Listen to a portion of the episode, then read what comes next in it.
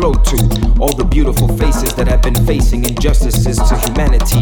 You can't do your life justice if you don't explore your own sanity. Sadly, many get lost and forgotten in the shiny things of our metropolis. I'm dropping this stream of flowing consciousness to acknowledge this world in the desert of North America, a city that comes to light to explore a plethora of human experience, a place where I can be myself and you embrace that I am different, something other than the average. If you stop dividing people, you'll see the math has no leverage. We're in the middle of this desert, looking for a beverage in every connection we make, cause the world out there got us thirsty when we debate on how to heal. Food for thought, this a meal, go and peel away all the layers that cover your true self, cause this is a spiritual thing, a body thing, a soul thing.